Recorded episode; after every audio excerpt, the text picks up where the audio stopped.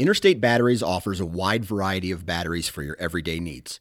Stop into one of their thousands of retail locations and talk with a battery specialist about batteries for your truck, trail cameras, and even those weird batteries for your rangefinder. Interstate Batteries even offers cell phone repair in certain locations. For more information, visit interstatebatteries.com. Interstate Batteries, outrageously dependable. You're listening to The Western Rookie, a hunting podcast full of tips, tricks, and strategies from seasoned Western hunters. There are plenty of opportunities out there. We just need to learn how to take on the challenges. Hunting is completely different up there. I've harvested 26 big game animals. You can fool their eyes, but you can't fool their nose. 300 yards back to the road turned into three miles back the other way. It's always cool seeing new hunters go and harvest an animal. I don't know what to expect. If there's anybody I want in the woods with me, it'll be you. Heyo, welcome back to another episode of the Western Rookie Podcast. I'm your host, Brian Krebs, and today we have everyone's favorite ex-host back in the studio, Dan Mathews. How you doing, Dan?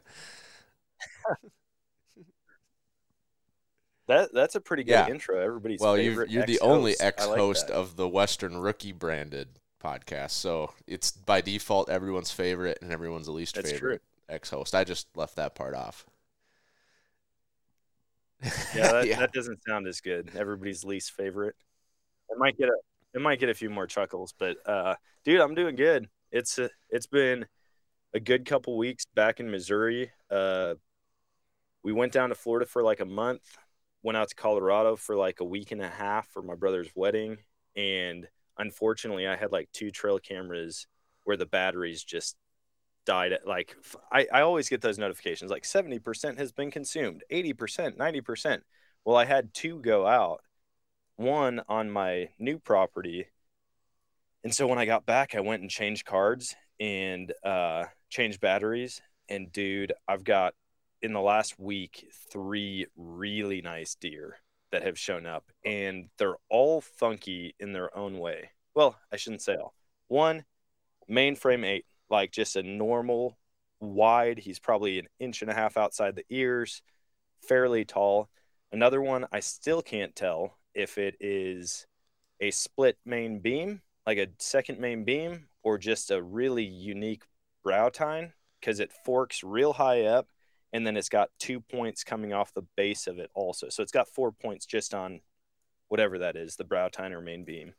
And then I had one show up two nights ago that its bases are probably a, a little bit smaller than wow, a Nalgene. I mean, like that's just crazy. like That's they gotta be such an basically come deer. together on bottom.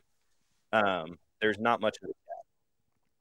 Dude, he's weird, man. I'll have to. I'll send you the pictures. I just got like really good pictures of him So- last night, and so this morning I've just yeah, been as much as you travel, you should get uh, the solar panels for your cameras. dude i need to the problem is uh well i'm sure they've come with a decent cord that i could get them out and in the sun more Mm. one of my spots I- just has no sun like absolutely none and then a couple of them aren't very good as far as the sun goes but i feel like i come back to missouri enough to where i can get away with with just swapping yeah, out I, batteries. uh, just I got to be one about it that I put in the trips. woods in our new farm, but the guy was clearing it out, so it's kind of like a small kill plot, and so I just pointed it to the gap in the in the canopy, and it's maintained hundred percent. My brother put one like in Yeah. the woods, uh, of his property, and there's no hole in the canopy. That's just like some sunlight gets through, and it went. I think it died now, but it's been going for almost a year. Yeah, and then in the wintertime it gets more light, so it charges like back up again. Um, but yeah, it was going for a long time. It either died or something else. Maybe the card filled up. It stopped putting out pictures, um, pretty consistently. So, but yeah, I've been using the Tactacam cameras or the reveal cams with the solar power. Yeah, yeah, that that Oh, panel, like we i will never. them If we're buying new cameras from here on out, they're probably all going to be cell cams, and they're probably all going to have solar panels because, like, battery costs alone pay for the solar panels over two three years. dude. I I've never done a test to see Oh, how they hold up, but I buy like the bulk Amazon batteries, and they're dirt cheap. I'm Well, talking even you that, like, these cameras are taking, like, like, twenty bucks. I, I can't remember if Tactacams are eight or twelve. I think they're twelve. Yeah, so twelve batteries, like even if it's They're five 12, yeah. bucks, ten bucks, and you're doing two, three a year, like that starts to add up. The, the solar panel kit was only like fifty nine dollars, and it comes with a ten foot cord, a ten foot armored cord, so you can move it ten feet. Yeah, you could probably get like extension kits or something if you really needed to, but at that point, you might as well just cut down one tree and open up Yeah. the canopy. Well, it'll I probably, mean, depending on what it looks like, it might help your anyways, so- ground. You know, it might Yeah. help that underbrush grow up, and that's just browse. But yeah, I was gonna mention like Yep. it's pretty cool. We both bought our first properties back to back. Like you bought yours a little earlier. You were like what January, February, January, and then I didn't think we were gonna buy a Yeah, hunting property January. for years. I thought it was gonna take like we'll be lucky if we find a house with an acre.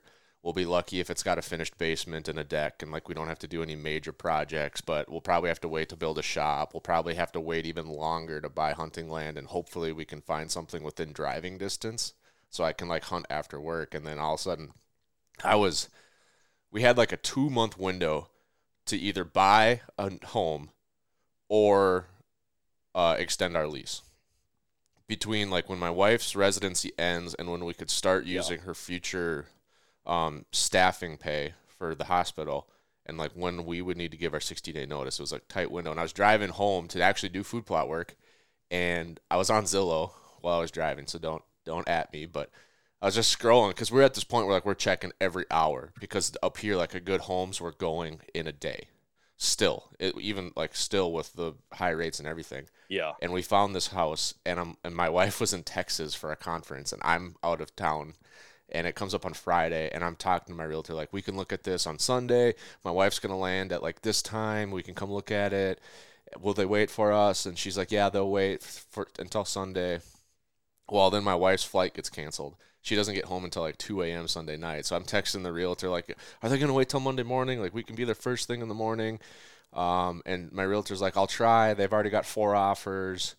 Um, but I, I told them like you're flying, your wife's flying in from Texas to look at this house, and so they're really interested in waiting for you. And yeah, we go look at it, put in an offer Monday at noon. We were the fifth offer. Then they were expecting a sixth, and they didn't even wait for the sixth. They just took ours. And uh, yeah, so in like 24, well, 48 hours That's all. basically, we went from like not thinking, thinking it was going to be like a 10 year plan to get like a house finished, a shop, a deck, a nice yard, and then hunting land. And in like 48 hours, we got it all.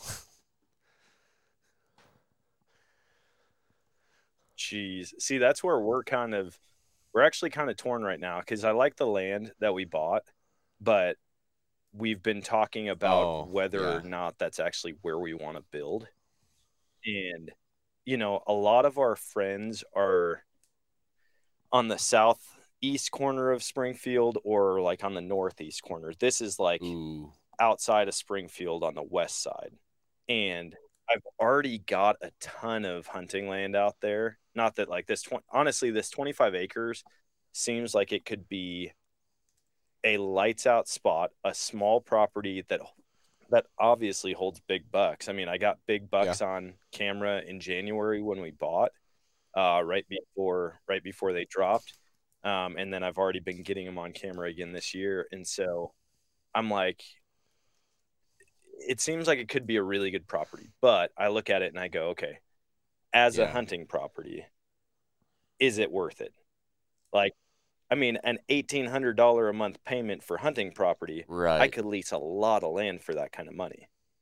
And if we're not going to build on it, then it just almost doesn't seem worth it. But you better believe I'm going to try to stick it out Right. for this season and get one of these deer so that I can Oh, finally yeah. say I got deer on my property.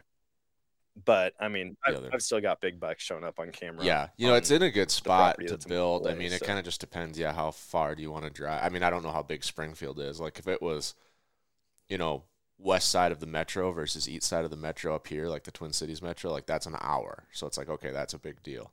But, um, yeah, Yeah. yeah, that's a tough call. Honestly, it's not like in comparison to most places, it's not a, a far drive, but we've got some friends that live in a really awesome subdivision. Everyone's got like an acre or two.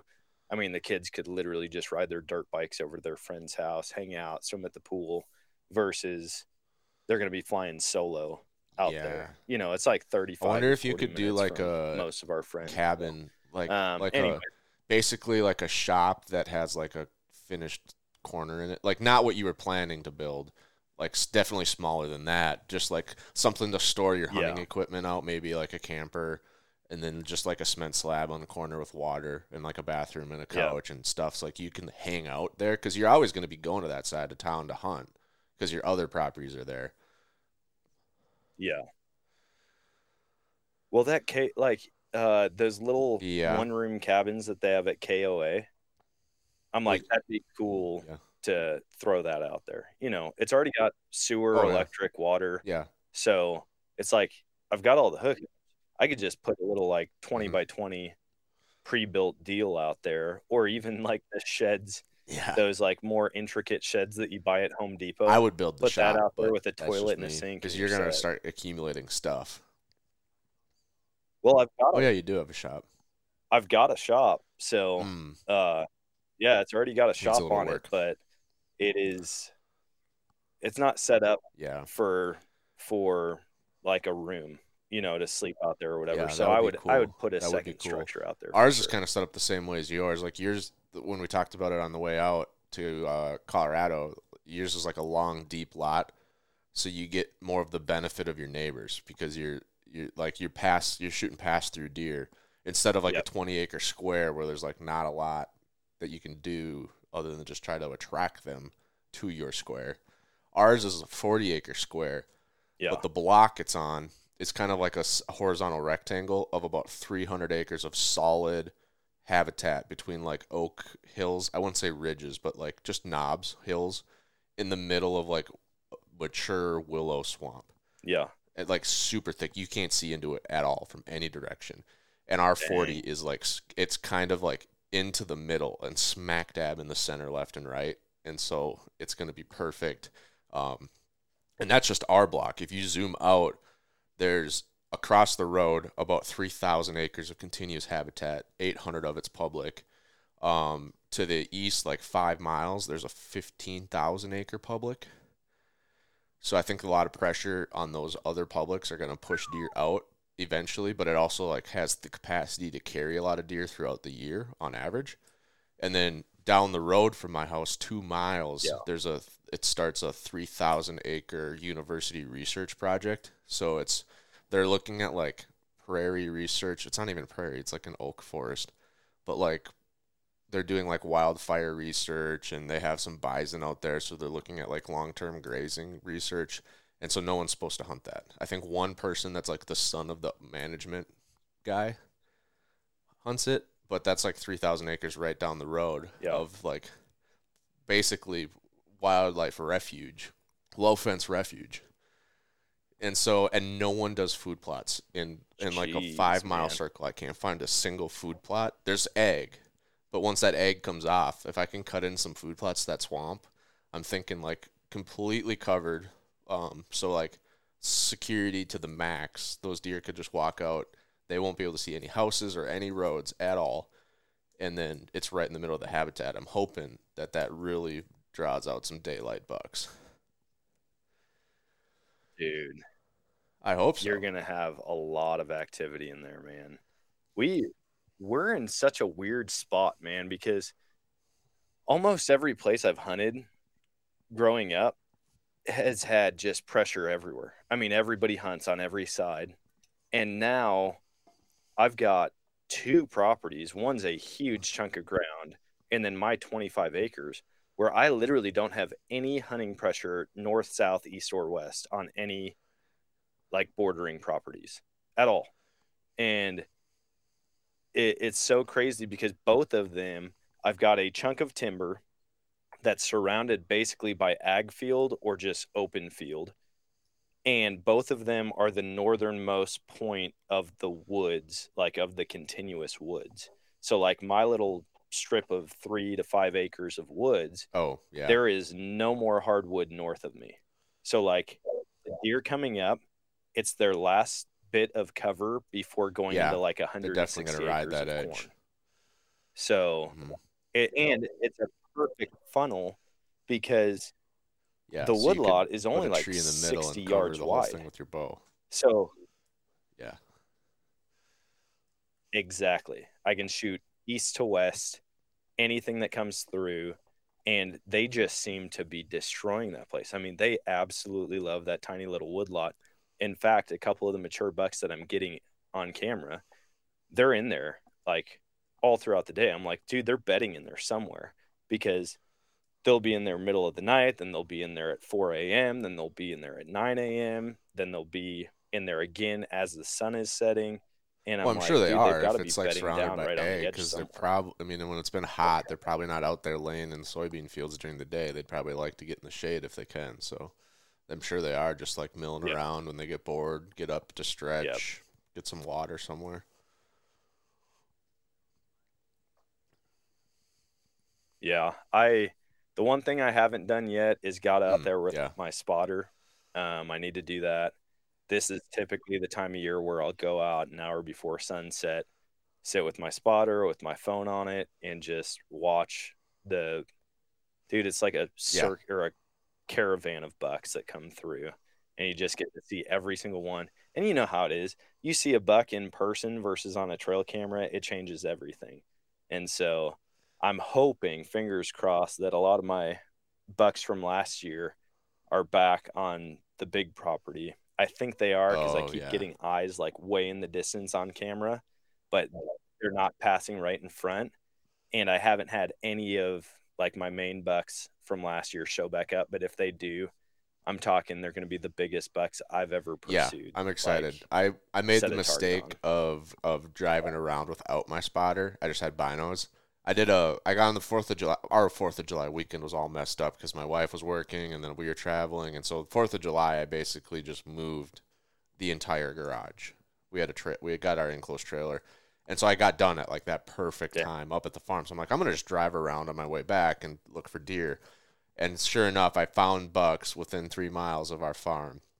And there I am trying to like line my phone up with my binos, and I'm like, I should have brought my stupid spotter because I have that new magnetic phone adapter. So it just, oh, I love it. I will never. It's it's How by far like the that? best thing I've ever bought for a spotter. Like I'm gonna have to check one This out. This one, I don't. the I haven't eyepiece, liked most of the setups. so- that I've had.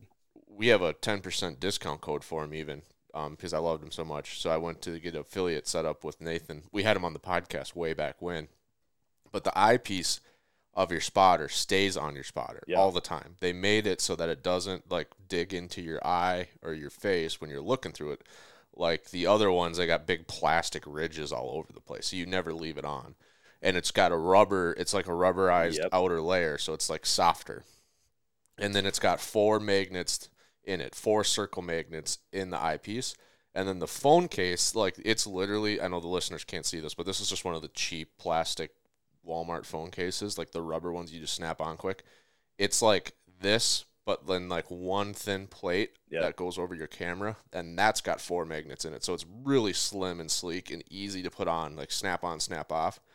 And then you just like go up and like either hold your phone horizontal or vertical Yeah. and just like get it close, and it just boop mates right on it, and it's always perfectly aligned to your camera lens. And so, what the nice thing, the reason why I love it, is both of both sets are made to stay on. So you're like when you get on something, you're not like trying to like force this eyepiece on with your phone attached because you always bump your spotter. Like you just got everything dialed in, you got it zoomed. You can dial all the way Yep. to 60 and then you just lightly tap it and it's lined up. Yeah. Just tighten everything down. You don't even really have to tighten stuff it down, like- and you're still on. As long as your spotter's not loose, like sometimes I forget that I'm like glassing, and so I put it on in the spotter Yeah. tips. But yeah, as long as it's like somewhat tight, like especially with my angled, because it does it like puts more of the weight just into the tripod, not like hanging off the end. But but yeah, you just hit record on your phone, and you just Yeah. like that's their marketing is like that you get part of the video as they're like going in to snap it and then your camera like freaks out for a split second and then all of a sudden you're glassing this thing in perfect clarity. Dude, I'm gonna Yeah. I'm definitely gonna hop on. I'll use your affiliate code.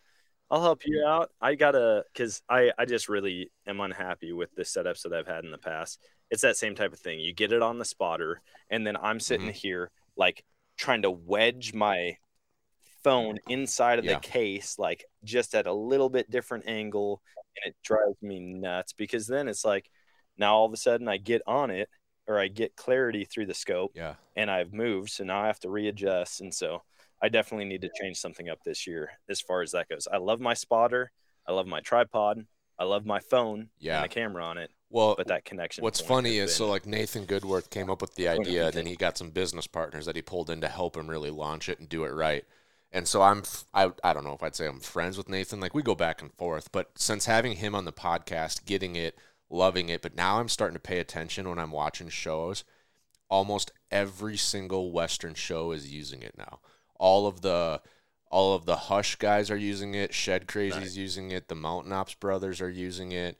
Randy Newberg's using it. Corey Jacobsen's using it. Like literally everyone out west is using it because they're all like, "This is phenomenal." Yeah, yeah, it's one of the fastest. It's brilliant, companies. man. Oh, and another cool thing, the eyepiece that stays on, it comes with a cap, like an eyepiece cap that's also magnetized. So you like when you're done, you just snap that on, and I'm like, when are you, when are you going Oh, to come out with the objective lens cap? Because like now it's perfect, two magnetic caps, keep your glass protected at all times. Yeah, I can't wait. dude. That's brilliant because yeah, I mean it's the same thing. You just have to monkey. With Mm-hmm. I haven't taken the eyepiece off my spotter when you're doing it a different way. Yeah, or with a different spotter. Yeah, and that's my my thing. I'm like, dude, now I've got to take that cap off, throw it in my bag. I've got to take my phone case off, throw it in my bag, put my other phone case on because I didn't trust that the the phone case that came with it would protect anything. Yeah.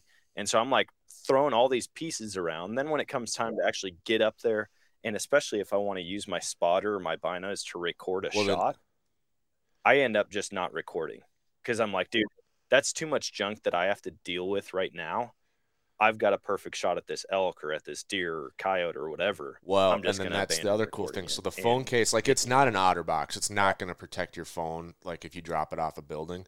But when I go on a hunt, I'll leave it on the whole time for sure, and it fits in Yeah. my pockets fine. Like it's not super big and bulky like the old ones were, where they had like other plastic ridges popping off the back of your phone. Like it's super slim. Um, he could probably tell you it's probably like three Yeah. millimeters of act. Like that's what that magnetic plate is that adds. So it's like a normal thin case plus three millimeters. So it's actually narrower overall than an OtterBox. It's just up in the camera. But the nice thing is you can, um, like for you, I know you like to glass out of your binos a lot. You have that set up with the binos on a tripod. They are starting to come out with eye, uh, eyepieces for the binos. So now your same case could go back and forth between your your uh, bino and your spotter. You just like tap this, tap that, um, and you can leave it on your binos all the time too. Like it's not going to mess up your eyes. Dude, I'm sold, man. You need to go to trade shows. Yeah, no, them. it's a great. you've it is a super cool. this Um. It's a super cool product. It's a cool company. Uh, dude is amazing. It's out in Utah, small business out in Utah. So uh, it's out in the the outdoor entrepreneur mecca of Utah. So, um, but yeah, it's a really cool brand. But yeah, that I need to bring it. I need to just leave my spotter in my truck. So that way, when I'm looking for these whitetails, I can get good video because the video I took just sucks. But there are some good bucks out there at the new farm. Dude, the next thing someone needs to come out with is a window mount where you can have your spotter connected to it, but also roll the window up. Basically, you know how like a red dot or Oh, a yeah. magnifier on an AR just pivots out of the way? That for a spotter or binos or something. Or, you know, it could just oh shit connect to the to the handle like above the window. Well, I don't use window mounts anymore. I Yeah, just use my exactly. I'm like, because So I put my tripod. This is Oh, actually a really cool hack for anyone out west or anyone that likes glassing because, like you said, the window mounts you can't leave them on.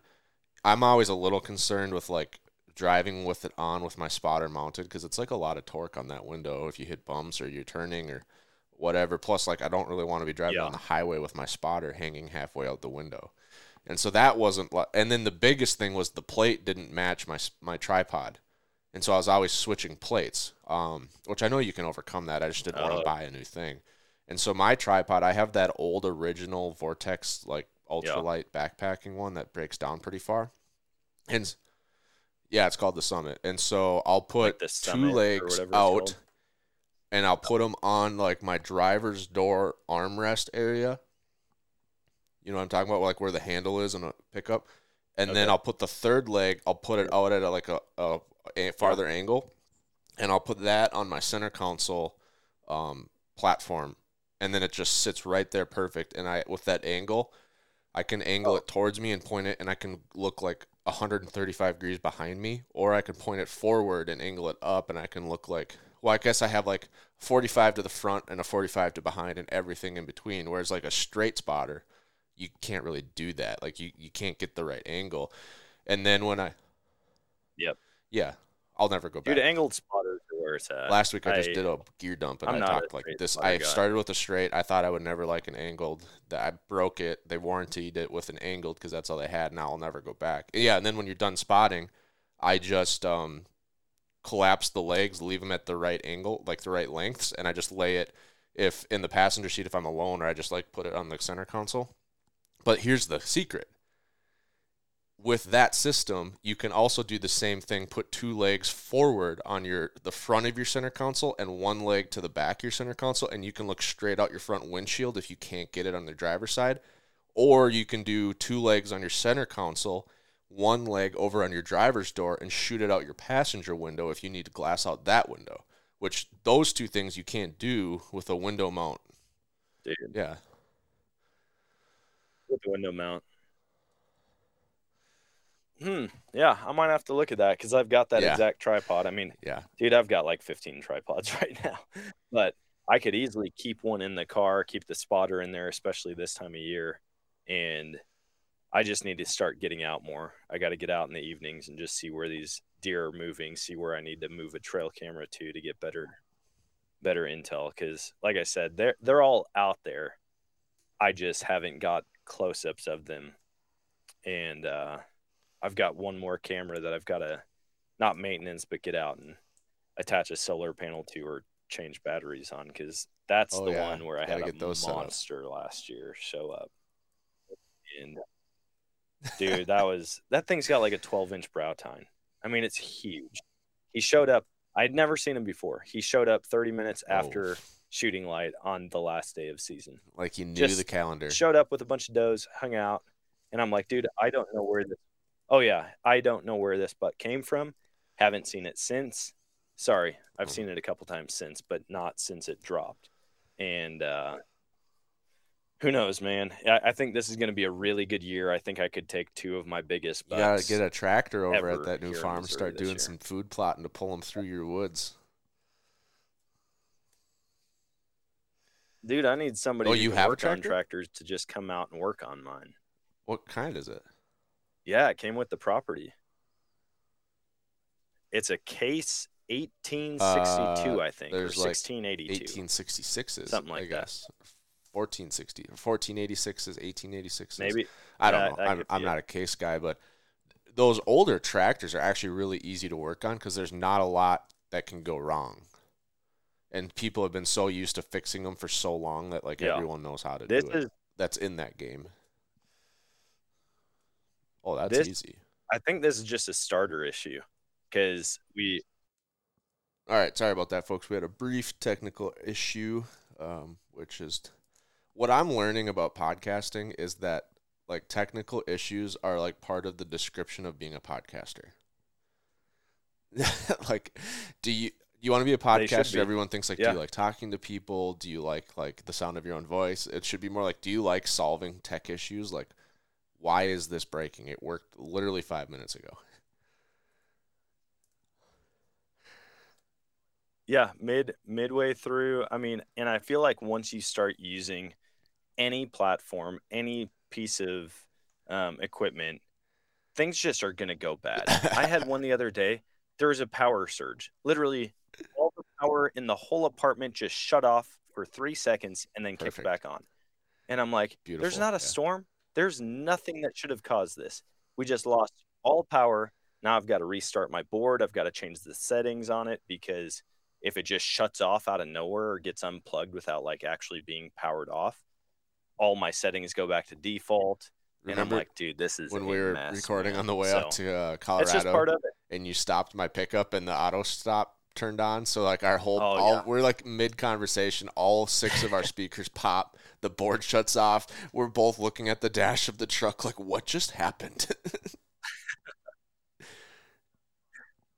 Yeah, we th- your truck just got fried by something. No, it just auto stopped and didn't have enough juice to keep the recording going. That's just it's Yeah. life. I mean, you just got to figure Yeah. it figure it yeah. out. So um, roll with it as it comes. Yeah, you meant you texted me the other day about hey, you going to Bowfest, and it was the first I had ever heard about Bowfest, which is kind of sad since it's literally in my backyard.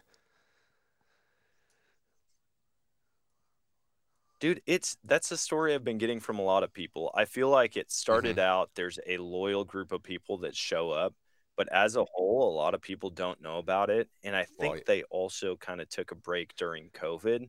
And so that might be a big, big part of it where people are like, oh, I don't know what that is. And it's like, oh, well, they're back up and running. It's so, from what I understand, it is the largest hunting or sorry, largest archery and music festival in the country. They've got six 3D ranges, uh, or sorry, six 3D courses that you can shoot. It's all on a ski slope up in Superior, Wisconsin. They've got live music every night, the whole vendor village, food trucks, all that stuff. So yeah, I got an invite to go, and I'm gonna go hang out. Yeah, it's gonna be sweet. live Um, podcast recordings. I have some buddies from Minnesota that go every year in camp, and so I'm like, oh, you should stop by the Nomadic Outdoorsman booth when you get there, because they're just like us. They're all our age, bow hunt. Some of them bow hunt a lot. Some Yeah. of them just have bows and shoot, and they haven't shot anything yet. Um, but it's gonna be a fun time, and I wish I could go, but that's literally our last weekend where where me and my wife are both available for the summer. So we're gonna go to the lake instead this year, and next year I'm Oh, like, okay. going to be there. Like I'm gonna make it a mission to be there because I think it would be a blast doing podcasting from a show and just I don't know if I do. I probably wouldn't do like full hour episodes with random people. I'd probably do like 10, 15 minutes and then just stitch them together yeah. To like a episode. Uh, but yeah, it's gonna be fun. dude yeah i'm i'm trying to play that out because i mean i'll be up there for five days so i'll do a couple like longer episodes but i Ooh. fingers crossed i think i'm to do one Yeah. with waddell uh, he's to be up there You almost had the and opportunity. he's somebody that i've always wanted to chat with i missed him at dude i know i missed that opportunity i mean just barely so there's there's been a couple times where i've almost sat down and chatted with him this time i'm going to Oh, for sure. so that sure. one I'll probably do a full episode out of because Yeah. he's just got so much to say. And then I'm gonna I kind of open it up to a lot of guests. So I mean, even if anybody's listening to this, if they're gonna be at Bowfest, I'm gonna Yeah. sit down and record a ton while I'm there. And Vortex, uh, partnering with them again this year, they sent me some sweet gear. I got a bunch of hats, stickers, and their newest pair of Nice. binos that I'm gonna be giving away. That'll be exciting. Yeah, I'm sure they'll be there because So- that's kind of in their backyard too. Yeah. And Have you shot the Bowfest course, or are you going to shoot the course as well? I will. Yeah, I mean, I've got to pick which one. Like I said, there's like Can't you shoot them all if you're going to be there for five days? Inspo. What? Oh yeah, I can, but I'm like, dude, I'm gonna have so many recordings, so many people. I mean, that's where my family's Oh. from too. So I'm gonna have family stopping in nonstop, and so I don't know if I'll have time to shoot every course. But also Matt, the guy who I'm in contact with there, who's kind of helping put on the whole event. He's like, dude, let me know if you want to get out and like jet ski or go fishing or anything while you're here. And I'm like, Jesus, it yeah, that like actually sounds pretty great too. dude. He's So- good, trying to run we'll Bowfest. see. I He's have going to no take you out idea. jet skiing and fishing too. By the way, dude i'd be down and then he asked me also if i wanted to if i wanted to host oh, or would, mc like an award ceremony while i was there that. So I'm gonna I do will- I that. like that's one of the transitions I'm hoping to make from podcaster to like real world is like emceeing events. Like that's when you know you made it when people are asking you Yeah. to to do your radio voice but in person. You know, like hopefully you can perform literally in front of people cuz like when Yeah. you and I have this podcast, no matter how many people listen to it, it just feels like it's two people. Yeah. Yeah, for sure. Yeah, once you do it, and I used to speak in front of people every week. I mean, I'd speak in front of 80 to 300 people every single week. And so I'm used to that. But I'm like, dude, this is like a bunch of people in the industry. You know, I don't even know what awards I'm giving out yet. And the fact that he even put me in like the lineup with all these people, I mean, there's a list of like eight or 10 like hunting celebrities, like proper hunting celebrities that I know and he's like, "Yeah, dude, send me a picture. We're gonna throw you up on there with all these guys." And I'm like, "Oh, wow! Like, I don't know if you know who I Yeah. am, or if you just think way more highly of me than you should, but I would not expect to be cool. on Are you going to do it like that Ricky Gervais style at the AMAs? I kind of want to, man. I kind of want to just go in there and just swing for the fences. Make it a thing where like, he's like, take it have do a hunting spin on it. Like nobody cares. Nobody cares if you shoot a fixed blade. No one cares if you shoot an expandable. Nobody cares. Just shoot your bow, shoot the course, write Yep. down your score, send in Yep. your card.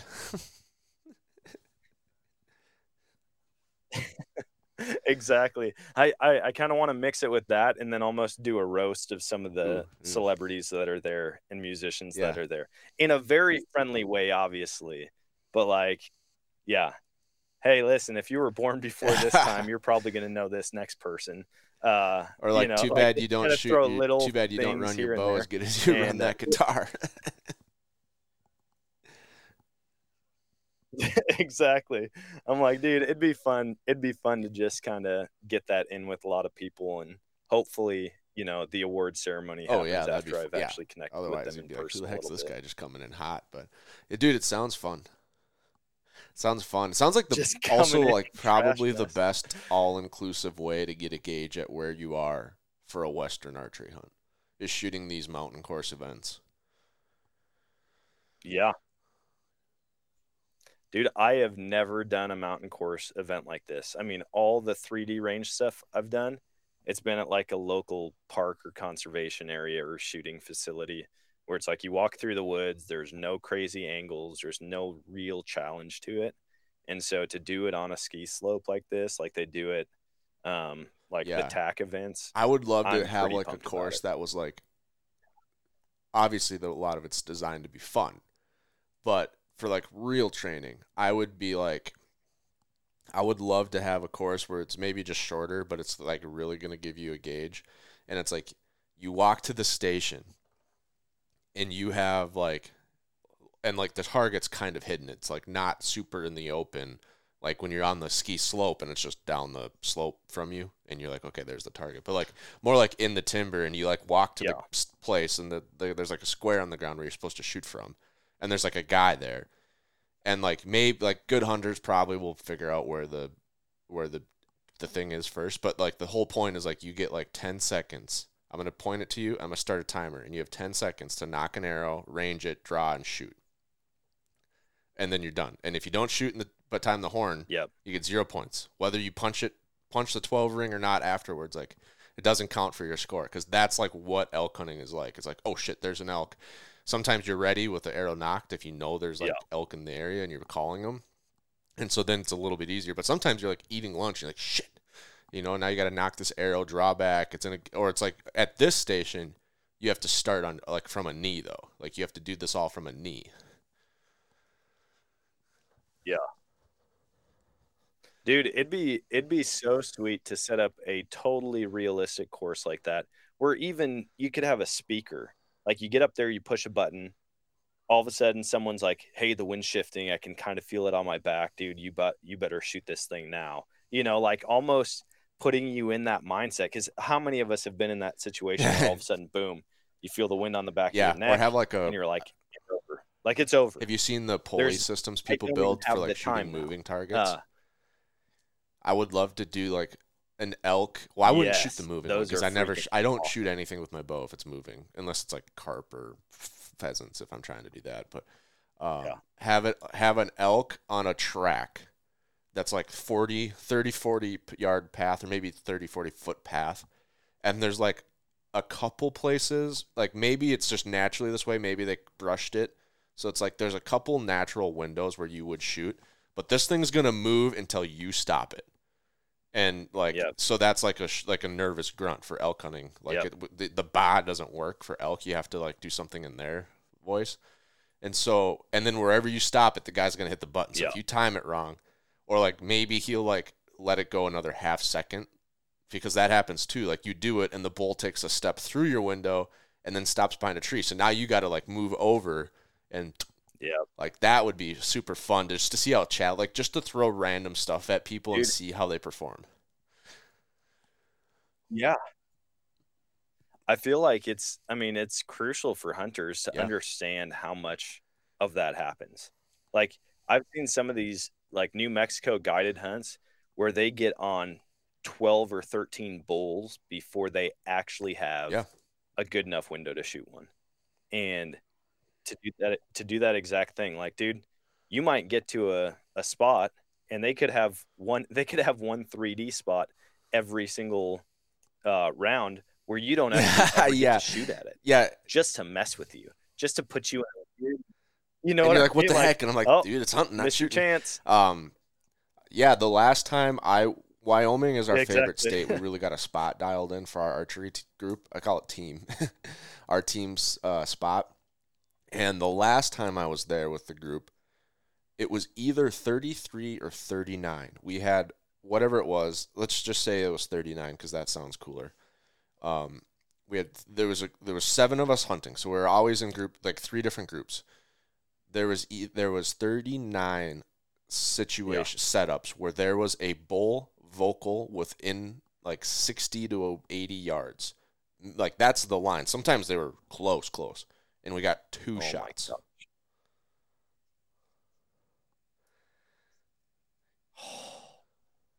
That's nuts, Yeah. man. I mean, that's just that's crazy to think that you're gonna have that many encounter, like you could have that many encounters, and the the percentage that lead Yeah, to and shot the shot opportunities opportunities. My brother little. got his. dude. The other guy was like a clean miss. So we only went we went 50-50 on the shot opportunities, but like we're basically two and a half percent like of of our of our encounters came to sh- sh- like sh- a lethal shot, and like five percent of them came to a uh, yeah, what would be called like a shot opportunity, like five percent shot opportunity when you're that close to elk. Like it was crazy. We had I was calling. I had a buddy that was shooting, and it was it was twenty yards. He's like, I can see the freaking antlers.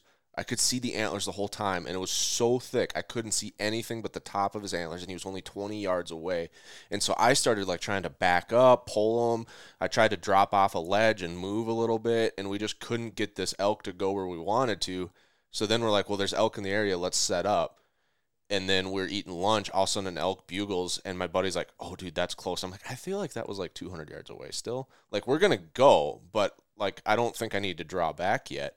And then all of a sudden, these antlers start coming up from the below us over this rise, and he's at like 15 yards, 15 no, 15 feet. He's like on top of us, and I'm like, Oh dude, stop, stop, stop. And he's like trying to get his stuff together because we're like getting ready to go, and I'm trying to draw back. I nock an arrow, I, I like bump it, bumps off my string, so the arrow falls down. I'm like, that's unfortunate. and then I'm like, I'm trying to get this all to work, and yeah, it's just so hard to pull it off. Dude, I that's one thing that I just really have got to finally do. I've got to do it. I keep putting in for different places, man. I am striking out. Dude, this year I struck out on literally every extra draw that I put in for. And even I don't I don't fully understand this. I mean, well, I do. I put Okay. in for a mule deer in a unit in Colorado this year. And then mm-hmm. all of a sudden it came up in the secondary draw with mm. multiple multiple Oh. tags available. And I'm like, I put in for it. So somebody's Yeah, account got, happened. you know, they tried to charge it or they opted out of actually buying the tag, but it happened like a half a dozen times. And so I'm like, oh, surely I'm going to get it in the secondary draw. So I put in for two different units in the second draw. Don't get either of them. So I mean, as far as my Western hunts go this year, I'm hunting elk, and that's it. I mean, like that is it. I may try to do a Wyoming antelope Yep. hunt because that's something I've never done is antelope hunted, and I know Yeah. I can get over Well, the counter. I don't uh, know. for a doe. I don't know if that's going to be available this year. I'm And trying to get someone from Wyoming Game and Fish or the Wyoming Winter Range Foundation on the podcast, but Wyoming antelope got hit so hard this last winter with uh, mortality from like some units they were reporting just like winter 80 die off. 90% die off. Dude, there's a Yeah. if you look at the map in northwest Colorado, there's like the whole northwest corner. They cut the second rifle season down almost Really? in half. It went from Yeah. nine days to five days, and it's still over the counter unlimited in most of the units where you can still get a tag. You can go buy one whether you're a resident or a non-resident, but they some places are are stating that 100% of last year's calves Yeah. didn't make it. Yeah, Like that's insane. I mean, to think of like ninety percent mortality on died. antelope. That's And adults. Like you know, all of the fawns died. You know that none of the does, like I would say, probably most of those does probably had miscarriages. Like there's probably no recruitment this year. Like it's gonna take a while. Now, that being said, I like animal populations bounce back way faster than habitat quality comes back from from overpressure. So if we have Yes. good moisture, we got good grass, we'll probably get good recruitment next year. Um, because the the numbers are lower, there's more food feed to go around, and so I'm hoping it bounces back faster. But I would say for the next couple of years, there's there there will be changes coming to Wyoming antelope regulations. I don't know if there's still gonna if it's gonna affect the whole state. Maybe there's still places to get over the counter tags, but that's probably just gonna go Yeah. faster because people are probably gonna move units around. Um, so yeah, if you want to do that, I'd be really on the ball of like buying your tag as early as you can. Yeah. Yeah, I've got to do that. I've got a lot of different hunts coming up this year that I'm pretty excited about. Uh, so Yeah. the intended parents for this surrogacy journey that we're on are in Florida, and he's got a he's part of a hunt club that's got like Nice. three thousand or six thousand acres down there, and he's like, dude, there's coyotes, bobcats, hogs, deer, you name it. Um, so I'm gonna go down there, but he and I are gonna do two hunts in in Georgia Oh, nice. this year on Cumberland Island on that conservation deal, and we're gonna do a archery, uh, hog and deer hunt, and then we're also gonna do a rifle hog hunt. So I'm actually going to be down in that neck of the woods quite a bit this year for hunts. You know, Texas, that's a go. But yeah, as far as my my western big game tags, I keep striking out. But I'm hoping, Oh fingers yeah, crossed, be- to get back out and do some I'm thinking an year. upcoming episode, like, so I I wanted to do a deep dive episode on gear just in case people are out there like planning. It's summer, like what should I get? What should I spend money on? People that are new, like maybe they're doing their first elk hunt this year. That can be overwhelming. Like, do I really need all this? And I could break it down. Like, here's where I would start. I mean, I mean, it was boots and pack is like the two things I would probably No, spend money on first, and then put up with the rest until you can, you know, slowly add to it. But I think another good deep dive episode would be like point strategies, like across all the states. Like if you're a mule deer hunter, like this is what I would look at. If you're an antelope hunter, here's how I would do your points. If you're an elk hunter, here's how I would do your points. Like here's some tips and tricks. Like like the Arizona two year point trick where if you you need a hunting license in Arizona to buy points, but their hunting license lasts like 375 days if you buy it early. So you can buy it early the first year and then it'll still have you have like 10 days of overlap so you can buy your points the second year without buying a new hunting license. And so that cuts your costs down a little bit and then in the, the third year you'll have to buy a license again, but but stuff like that, like just a point strategy. Like here's my point strategy, here's what I think about if you want to change it, like like you said, like I want to shoot a big mule deer. Well, there is hardly any. I don't know if any over the truly over the counter mule deer hunting except Idaho, um, and that goes really fast. So, yeah, Yeah. you gotta you gotta have some type of strategy. So I'll do that. dude there's there's so much strategy that goes into it, and even even just managing like my Mhm. time or like I said, this 25 acres. I was talking to my wife about it, and I'm like, all right, how much do I want to spend? on All of the money. you know, like, dude, realistically, just an interest, just an interest, not even going toward the principal, just Yeah. in interest, I'm spending like 14 grand a year on this hunting property. What what could I get with that? I could go on multiple out of state hunts. I could go on guided hunts. I could go to Alaska and hunt. Like if I factor in my whole payment over the course of the year, I could pay Yeah. cash for a moose hunt in Yeah. So that's where I'm like, But you also right, gotta remember how much do I want this property? 14 Same grand thing with this year. It it's every year it gets less and less. If you ever pay it off, it's gone. But then like to do Oh, sure. all of the things you said that you could do with it, those are also going to go up in the future, right? And then like the cost of doing the whitetail land's only going to Yep. get worse. Like the only way to lock in land inflation is to buy it. And so um, I hear you. It's like you don't want to go Yeah, bonkers. I think that's the that's- key. Like you want to balance it out, but then also like if you are into the flip game, for sure. like you buy a hunting property, you you pay interest on it for two years, which was the bulk of the interest. I mean, you pay the interest up front, you get it back when you sell. Like if you like the amortization schedule, you're you're ahead on the interest, and then you get the value kind of back Oh, when yeah. you sell. But then if you sell for like a 20, 30% gain because you bought the right property and did the right equity into it um, to build up that value, now you can start like snowballing and down the road get to a point where maybe you have 250 acres and you really haven't contributed any more cash than what the first property would have cost you all this time, like in payments, right? Because you're rolling positive equity into each successive deal. And so that's how you can kind of Yep. like offset some of that because it sucks. I tell you what. I mean, we're well over we're well over that for our property. Dude, but we have it- a house I mean, it's just- 40 acres. Yeah. Well, Yeah. and that's my thing. I'm like, dude, long term, it's a great investment. It really is. At in the short term, I'm like, dude, there's a lot of stuff that we could do with this money, Right. and we were just completely debt free. But like now, I look at it and I go, okay, we're making our money work for us in different ways. You know, renting out one vehicle, Mhm. which basically makes the payment on one of our new vehicles, and so bouncing all of that around, and then also, I mean, this all ties into trying to get out and hunt out west, try to hunt out east, try to hunt different places. It's like what frees up my money to be able to do this Well, you, while at the same time You also hopefully is making me probably are unique down the road. um, because money money is the limiter for you, not time. It, which sounds funny because you guys are very successful, but like you have such a flexible schedule that you could go on six Western hunts a fall because you have that time for it. Whereas most people are like, well, money ain't the Yeah. issue for hunting out west. It's time. I can only do one or two hunts a year anyway, and I budget that, and it's fine. You know, so a lot of people probably aren't re- reaching some of these different Yep. pressure points that you're reaching just because you have such a flexible schedule. It's like I want to do it all,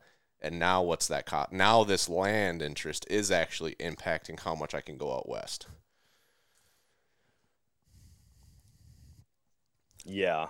Yeah. And I mean, at the end of the day, like it's not going to limit, it's not going to take away a different hunt for me. But I, I just think about if this is only a hunting property, right? It's 25 acres. It's right next to 350 acres that I can already hunt. So it's not really adding anything. Sure, I get different bucks on camera, but as a whole, I can go right there and hunt. For that same amount of money, I could lease a Mhm. couple hundred acres in central Missouri. You know, it's not going to be as close to home, but like I could effectively double my hunting acreage. Did you? I just wouldn't own it at that point. Or I could buy way more land. Like I could have bought Yeah. 80 acres way farther out. Did out you um listen to the, the Josh price. Bowmar podcast with the hunter? Uh, what's his, what are their names? Jared and Jeremy. I think I think Well, I caught some of that. I didn't I didn't finish the whole Thing. Who does a five-hour podcast? Yeah. Um, and I don't know. I, I have mixed feelings on Josh Dude, Bo- I the can't- Bowmars. Anyway, um, it was a good it was good podcast, but he talked about like I like to buy properties in his words, low income areas, um, which he's talking like brown it's down like places that aren't known for QDMA. So like like Buffalo County, Wisconsin's the opposite. And then he that's because he can have the best property in that zone. Like he Yeah. can't have the best. pr- What he's saying is I can't have the best property if I'm neighbors with the Drury's and the Lakoskys. They're gonna beat me. And then now we're all fighting for the same big buck. If I go somewhere where no one cares, and they just hunt hunt how they want to hunt shoot what they want to shoot i can have the best property and then eventually the the most dominant bucks are going to like take over my farm as they're bedding and push other deer out and i was like that's a great strategy but also like places like that usually have lower property values so you can get in easier and then you do that work and now you can sell it and market it as a trophy hunting property with like all kinds of trail camera pictures of giant bucks and sell it for like an above market rate for that area Yep. and like treat it basically as an investment, like flipping hunting property, but like sp- specifically targeting areas like that, not southeast Iowa, western Wisconsin. No, could you imagine like that business and then that also as a hobby? Like you go and you improve a property, you get the bucks pulled into it to where you're proving on trail camera and with filling tags, check this property out. It's amazing. Like in 2 years, this is what I've drawn to this property. This is the change that I've made. I shot a target buck on the second year. Also now I'm going to sell it for an insane profit So, and then you do yeah. again and again and again and again. Josh said he has shot would be a six two hundreds since I think 2019, and they've all he's killed them all on property that he now owns. He, I think he said one of them he leased it when he shot the 200, but now he bought that property.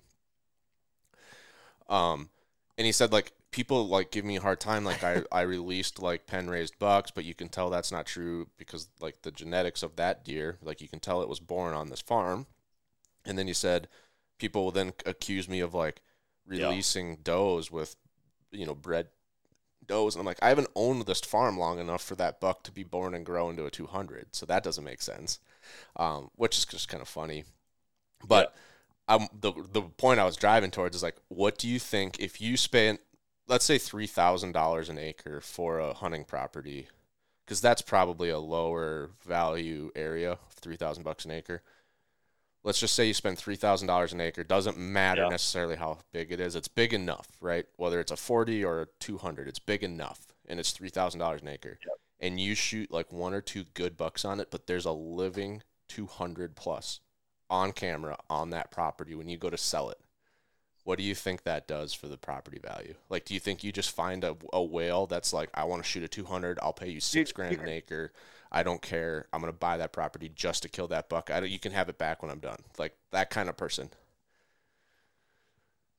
dude 100% man 100% that that has been proven by some of these bucks that people get on camera there's one if you look back i mean this was probably 15 years ago maybe more and it was in buffalo county wisconsin and i think Oh, really? his last name was Okay. kirkpatrick this guy got a, a video a guy got a video from 400 plus yards away of this buck and the title was new walking world record question mark.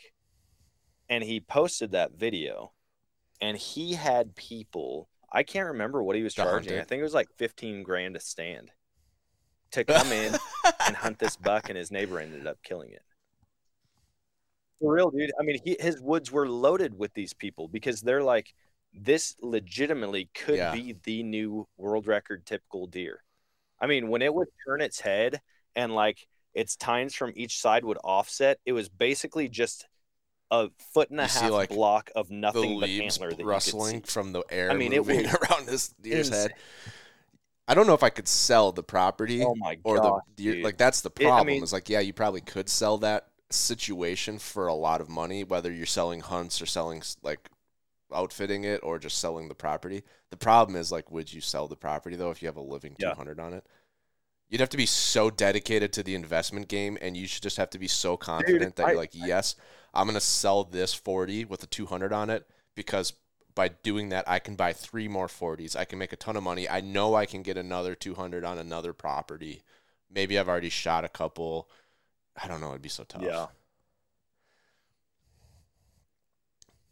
Dude. The thing is, I mean, at the end of the oh, day, Oh, yeah. a 200 inch deer is a world class deer, right? There are so many counties in the U.S. that could very easily host 200 I- plus it would be deer. it would be interesting to. I bet you can And make money just selling what- a county map that has like red green highlights of the counties where a 200 has been confirmed killed in, and I mean, and then you can make guesses like, hey, there hasn't Yeah. been one in this block, but all the way around it, there's been one, and so like, or there could be. There's a Like, 200 in maybe not this year, but there's yeah, They 200 potential. You know, like, yeah. But it's like, dude, I look at it, and my mom, on on the property that she hunts every year with her rifle, I don't remember how many. It, it was very in very close proximity to her stand. They got pictures of what they thought were On- on the property or off record property? typical. They got Okay, it was on the neighbor's That's property, but just over the hill from where she hunts. So they got they got pictures, a daytime and a nighttime picture. it's just Only gone. time this buck has ever been seen. Nobody's ever seen it. No trail camera pictures other than these two. Um, no deadheads found. Not even a shed found. This is probably the a- only evidence that this probably a- deer ever existed. It's probably a high I've got fence deer with a pictures- the GPS, and the owner like realized he got out It's and went and tracked him down and tranked him and brought him back and just like did it in the middle of the night. So no, he's like, Whew, almost lost that one. dude that i mean like th- these deer Yeah. exist out there and even here man i mean i'm sitting in my stand a couple years ago and i look out and you know i'm throwing my guess best guess at it but i saw a buck it was a morning that i was sitting there with my bow i see these two deer running through the woods and i see one or through, through the field and i see one and it is a monster wreck i'm talking like biggest buck I've ever seen while hunting in person. And I see a deer in front. I think it's a small doe. Like I think it's a like a yearling doe that this buck is just chasing. They're running through. I pull my binos up. I get a good look at this rack, Wow. and my best guess is mid 180s. In this area, Yeah. dude, nobody sees bucks like that. Nobody sees bucks like that.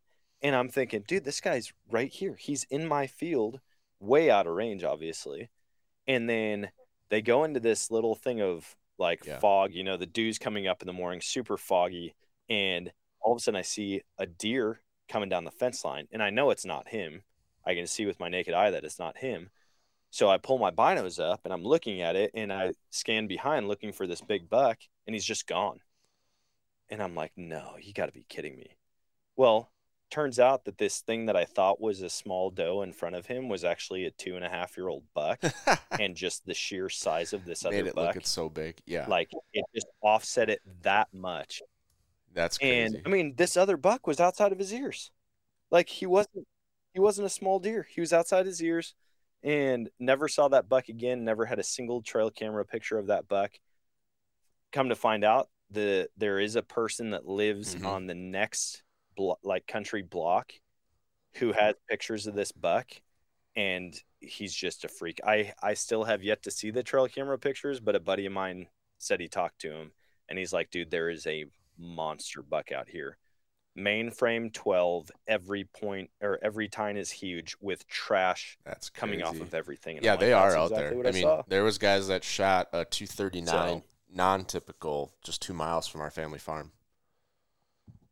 Yeah, just a huge, junky looking Gosh. 239. Gross, not net. I, nets are for fish in my book, but yeah, yeah, they're out there. That's what I'm wondering. Maybe that'll be my new Yeah. goal is to go find like the cheapest land you can find in a like obviously it's got to have deer hunting. Like you like that part of kansas we drove through on the way out to colorado i'm sure you could find a 40 pretty cheap out there but you're not gonna you're not gonna attract a 200 inch deer.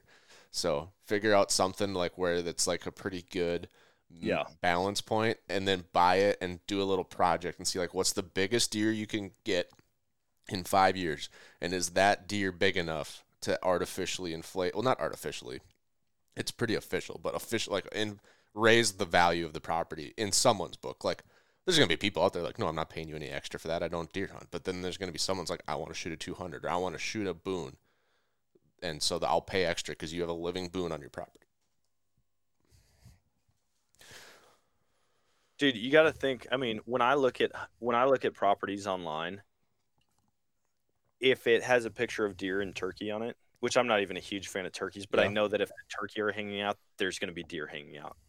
And if i see that on like the listing it immediately throws my interest through the roof. I'm like okay if that's what Right. they got on camera what are they not getting on camera? Also these people obviously care enough about hunting to have trail cameras out there and these big deer are on camera or you know and so i think about that and i go okay so say i'm buying 40 acres would i spend an extra 10 grand on it just Oh, because i see isn't even a pictures of. Yeah, actual for deer sure, from grand. like with the date Yeah.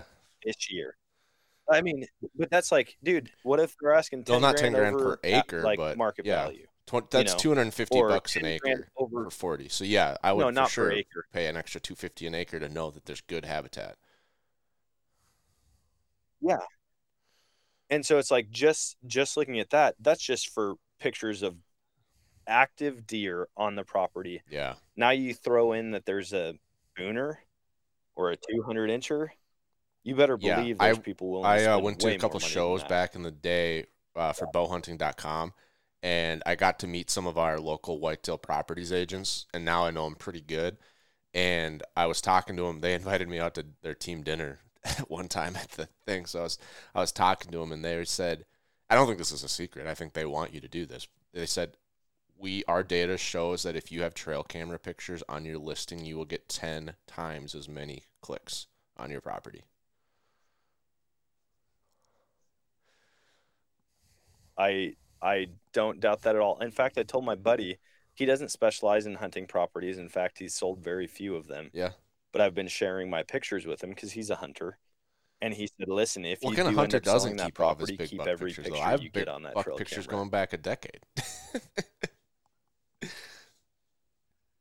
Well, he, I mean, he's saying with the intent of Yeah. sharing them in a listing. And I'm like, of course, dude. Like, if I'm Yeah. to sell a property, I want it to go to a hunter. One, I also kind of want to put a clause in there that, like, hey, I have a get to cousin hunt that did the that. next He couple sold a years. piece and I he had doubt they'd 20 go year for it, hunting but rights. Anyway, part of the deal.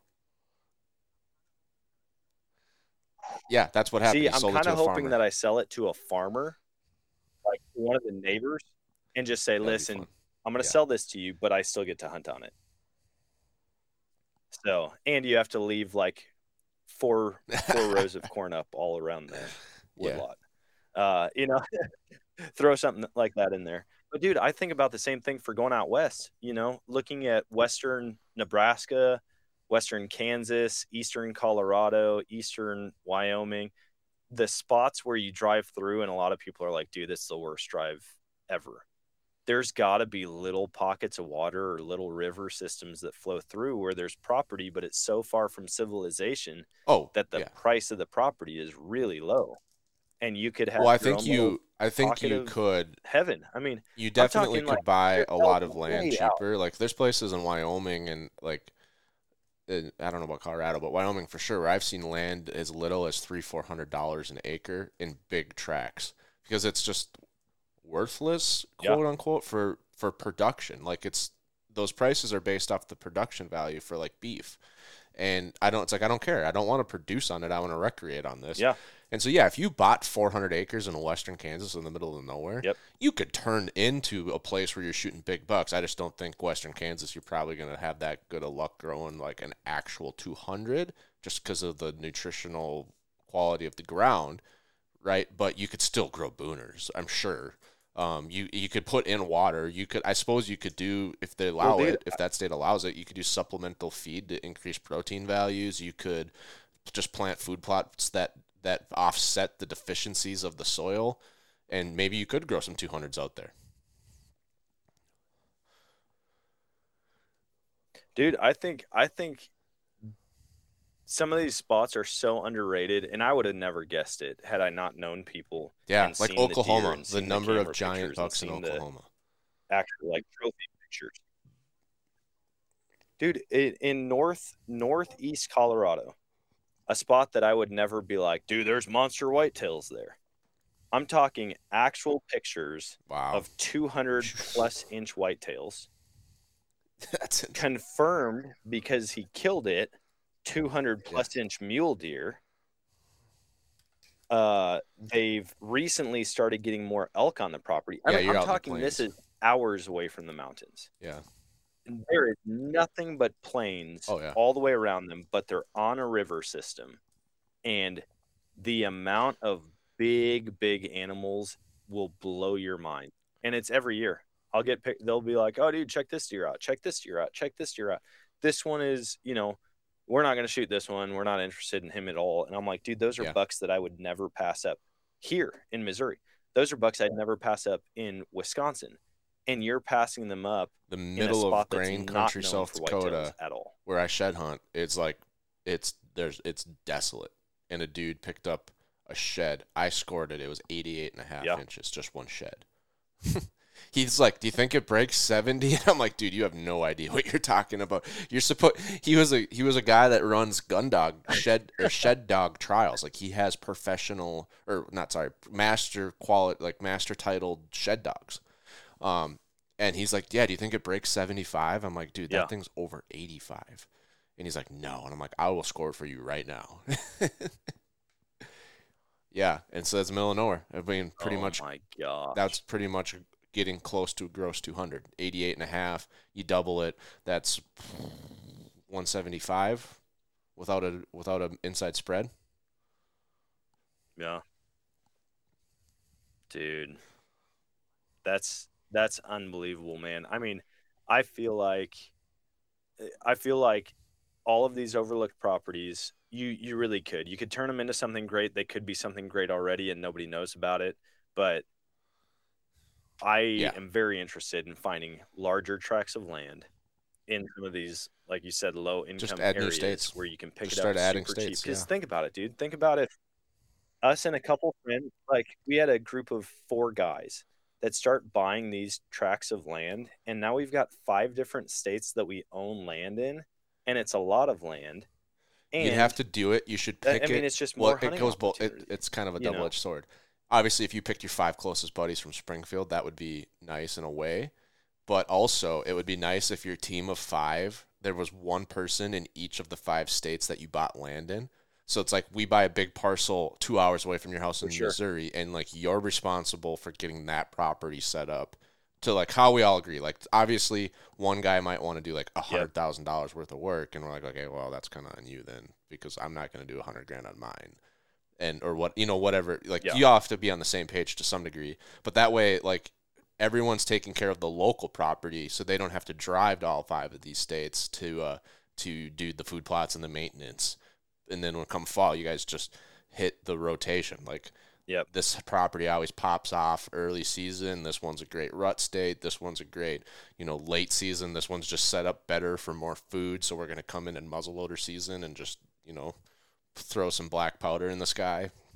That'd be perfect. dude and in those areas you know it when when you find the spots that are so far out there you could Yeah. totally get in with the neighbors hey i just bought this track next to you just curious you know do you or i'll be out like here this whole week if you need grandma and with anything. grandpa's farmstead Also, that they're moving to town or for, you know, as bad as it says, don't need anymore. And you just offer to buy the old house. And because they probably built it themselves. So there's like, it's probably Dude. undervalued, buy off market undervalue. And now you have a hunting cabin in that area. Yep. So much opportunity. It really is. you got my wheels turning man we kind of took a I'm ready to dive off of the Western topic, I'm but that's to what happens. Dude. Dude, well, dude, I mean, this all ties into our conversations Yeah. that we've been having all week. Like a fish shack, find a fish shack up somewhere in the middle of nowhere, dude. Kodiak Island, I'm telling you, there are spots in Kodiak Island that you could own property that's so remote you could go and fish for salmon and deep sea fish. You could shoot blacktail. You'd have grizzly encounters. I just had a like Yeah, so, so technically, there's nothing inherently hunting in the Western Rookie title, and Alaska is farther west than the the Missouri River the Mississippi River where we put the boundary. So technically, we could talk Alaska fishing. Um, Yeah. Because I had a the, uh, the reason I was thinking about because I had a guest from Alaska that does his own outfitting and, and and chartering, and I'm like, dude, if I bought a cabin or like first year I would just come up and rent Yeah. a place, but if I bought a cabin as a non-resident, do you think I could actually come up for like a week fishing trip and catch enough fish to like package and ship home and like have like a year or a half year supply of fish and like act like if I'm gonna do it, I'm gonna go all in. Is it gonna be worth it or like the regulations for non-residents just too restrictive? Like you can keep two salmon. It's like well, probably not worth buying a cabin to get two salmon a year, but. He's like, no, dude. Like, there's no possession limits that I know of here. So it's like your daily limit, but once you clean and package it, that's food, and that doesn't count anymore. And so he's like, yeah, you can do shrimp pots, prawn, like those are almost unlimited. You can do crab, you could get rockfish, you could do. He's like, we went halibut fishing, and it's two a day for residents. First day we caught like a bunch of thirty and fifty pound fish, everyone limited out. So we went back the second day, back to back. My first two fish were seventy pounds and hundred pounds. The hundred pounder was the first one. So I'm like, I'm good on halibut for the year now. I have like three hundred pounds of halibut. Oh my gosh. Dude, that's the type of stuff, man, where it's like you can build your wealth through hunting and fishing properties and opportunities because I do. I see people who do that stuff, even being down in Florida, man. The life that they live, they go out and you can catch 30 different species in a morning. Yeah. And in Alaska, dude, there's spots, if you want to get that feel, there's spots that I could tell you about and bush pilots that I could direct you to where you can go and rent a cabin that will sleep like four to six yeah, people oof, for like great. 39 bucks a night. In the middle of, I mean, I'm talking, he will drop you off on the front dock in the float plane. You'll have to dodge grizzlies on your way in. You can blacktail deer hunt. And I think certain, depending on the season, you can get up to three blacktail bucks. Uh, you can, you can fish for salmon right there. You could get dollies. You could get, I mean, just insane opportunities. And that's, that's my kind of thing. I'm like, I could have 30 years of these opportunities or own one chunk of hunting property. I could own one chunk of hunting property or have 15 different hunting properties in less known areas farther away. It's going to be travel. I get that. It's going to take a lot of work to get I think them the, the, the only them to be. issue I think like- the problem is the buy and hold on the hunting property strategy. As long as you don't buy and hold, I think that can help you get to those other ones. Yeah, that's the problem. People buy it, they fall in love, and then they never sell sure. it, and so then that kind of that kind of closes off the future expansion. But if you're like, no, I like uh, because I'm in a great spot for this. I have my house now with that 40. Like I'm not going to sell that, Uh, and I have the family farms. We're never going to sell those. So I always have those emotional properties for me, the the Yeah. sentimental properties. So now I can be like, I'm going to buy this 40, and I'm going to grow some deer, and I'm going to sell it. Like this is the plan. I'm not going to get attached. Like going into it, I know I'm going to sell it, so I'm just going to Yeah. keep myself from getting attached. Yeah, maybe if there's like a, a big, like maybe that there is a 200, I'm like, okay, I'm going to wait a year to sell. I'm going to try to shoot this 200 first, but I'm going to sell this property. Yeah. You don't have to get attached. Unless but, I someone mean, pays me like gonna let a three times the, the rate to buy it with the 200 living on it, then I'll just buy the neighbor property for market value and, and shoot the 200 and sell the property. I mean, look at it this way. Look at how many people will pay To do a high tens fence. and tens of thousands of dollars to go down or you know yeah, that's a little bit higher live and hunt a guarantee, but there's also no equity available for that. I'm Like at least when you buy the property to shoot the deer, you have the equity. Like you you got to make the bank work and stuff. Like you you're probably going to be you know Exactly. underwater if you if you put a mortgage on it. But if you buy it with cash, you can do whatever you want. Yeah. But it's like, dude, I, I'd be Property. curious what's the going rate for Oh, a high 200 fence hunts, whitetail? Oof, that's thousands, on tens of thousands, I'm sure. Yeah, I would imagine. I would think that, you know, you're probably entering in at yeah. 15 grand for a booner and then every inch The goes up difference from is there you have to- 10 inches goes up from there. The high fence it's hunt, like- well, it is almost a guarantee. Like if you like, I want to shoot a 200, you're like, all right, there's a 200 in that pen. Um, that's almost a guarantee, but it's also there's no demand. The supply demand curve is like artificial because they can grow as many 200s as they really need. And so a wild 200, Yeah, the for sure. supply is virtually zero for the average guy. So now the demand can go way up because every no Yep. one wants to be like, oh, I shot this 200 in a fence. They want to be like, I shot this 200 on my own land with a, with a bow. Like this is a wild deer. So you would probably get Yep. more than the 15 grand Yep. extra for a high fence hunt. Yeah. That's what I'm saying. It's like the value there is exponential in comparison.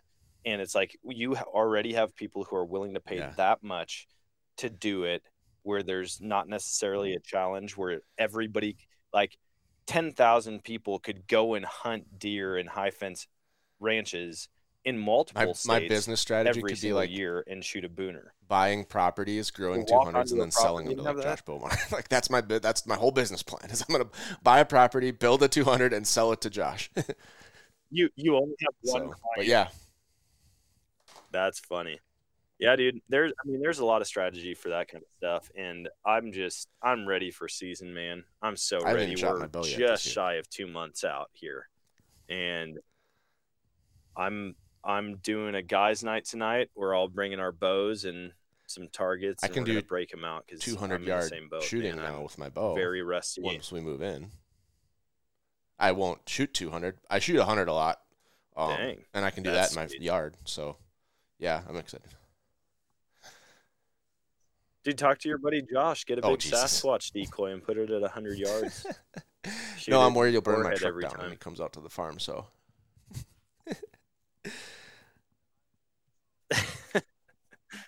Dude, I oh man, I want to talk to Rinehart, 3D archery which will probably so be bad. at Bowfest. I would love to. I know. Yeah, yeah. I need to I need to make some more connections, man, because I want to start sending arrows long range on Oh yeah, that'd be so on much fun. animal That targets instead of blast, so. just blocks. Awesome. Well, we're coming up on over an hour, coming up on an hour and a half, so I'll probably have to uh, cut this one off, but I also have to keep getting stuff moved. And we're going to Canada fishing tomorrow, so Have fun with that. I'm gonna go do some uh, property work, change out some you batteries, know it'd be really funny and uh, if your then go shoot camera like died and the last picture it What? recorded was like the first shot of a multi-shot sequence and it was like the nose and the tips that are like already out to the nose and then your camera dies. Dude, I'm about to send you some of these bucks, but I've had a couple bucks. I had one the other night. I couldn't see ears or any fur whatsoever. All I could see was, I guess, its entire left side sticking into the frame. And I'm like, this is a giant. I, I see no, when you can get no like, other because features, when they're in velvet, you can antler. tell like how big And the I'm like- hair is, and then like gauge how like much mass is there. Yeah. With their, it's honestly harder when they're out of velvet because Yep. you don't know how close they are to So- the camera. So it's like, is this a heavy antler that's just the tip and like a short G4, or is this the whole antler and that's just a really crappy G2? Yeah. Dude, that's I mean, that's the same with shed hunting.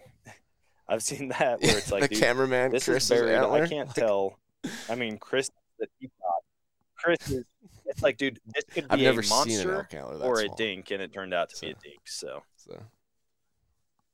Not I haven't either. I didn't know they. Ex- I thought they just natural. I've like, seen spikes that year have they bigger were already bigger than than that. that. This deer or this elk, Unless that was like a freak genetic deer. almost everyone. or elk where Yeah. like either like that was his spike year and instead of growing a spike he grew a small four point side or an incredibly bad genetic elk where that was like that was his raghorn year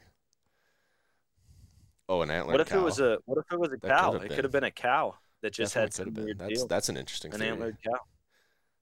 you should ah, try to convince him Whatever that it was, an it was the cow smallest antler I've ever seen on. just like psychologically Let's do it.